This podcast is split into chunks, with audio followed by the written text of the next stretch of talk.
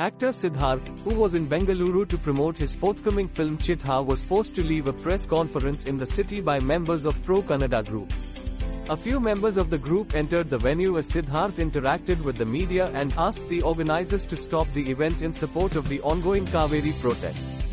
Siddharth tried to ignore the ruckus but he walked out of the press conference after a while. For the unversed, several pro-Kannada organizations have called for Karnataka Bandh in protest against releasing Cauvery water to Tamil Nadu.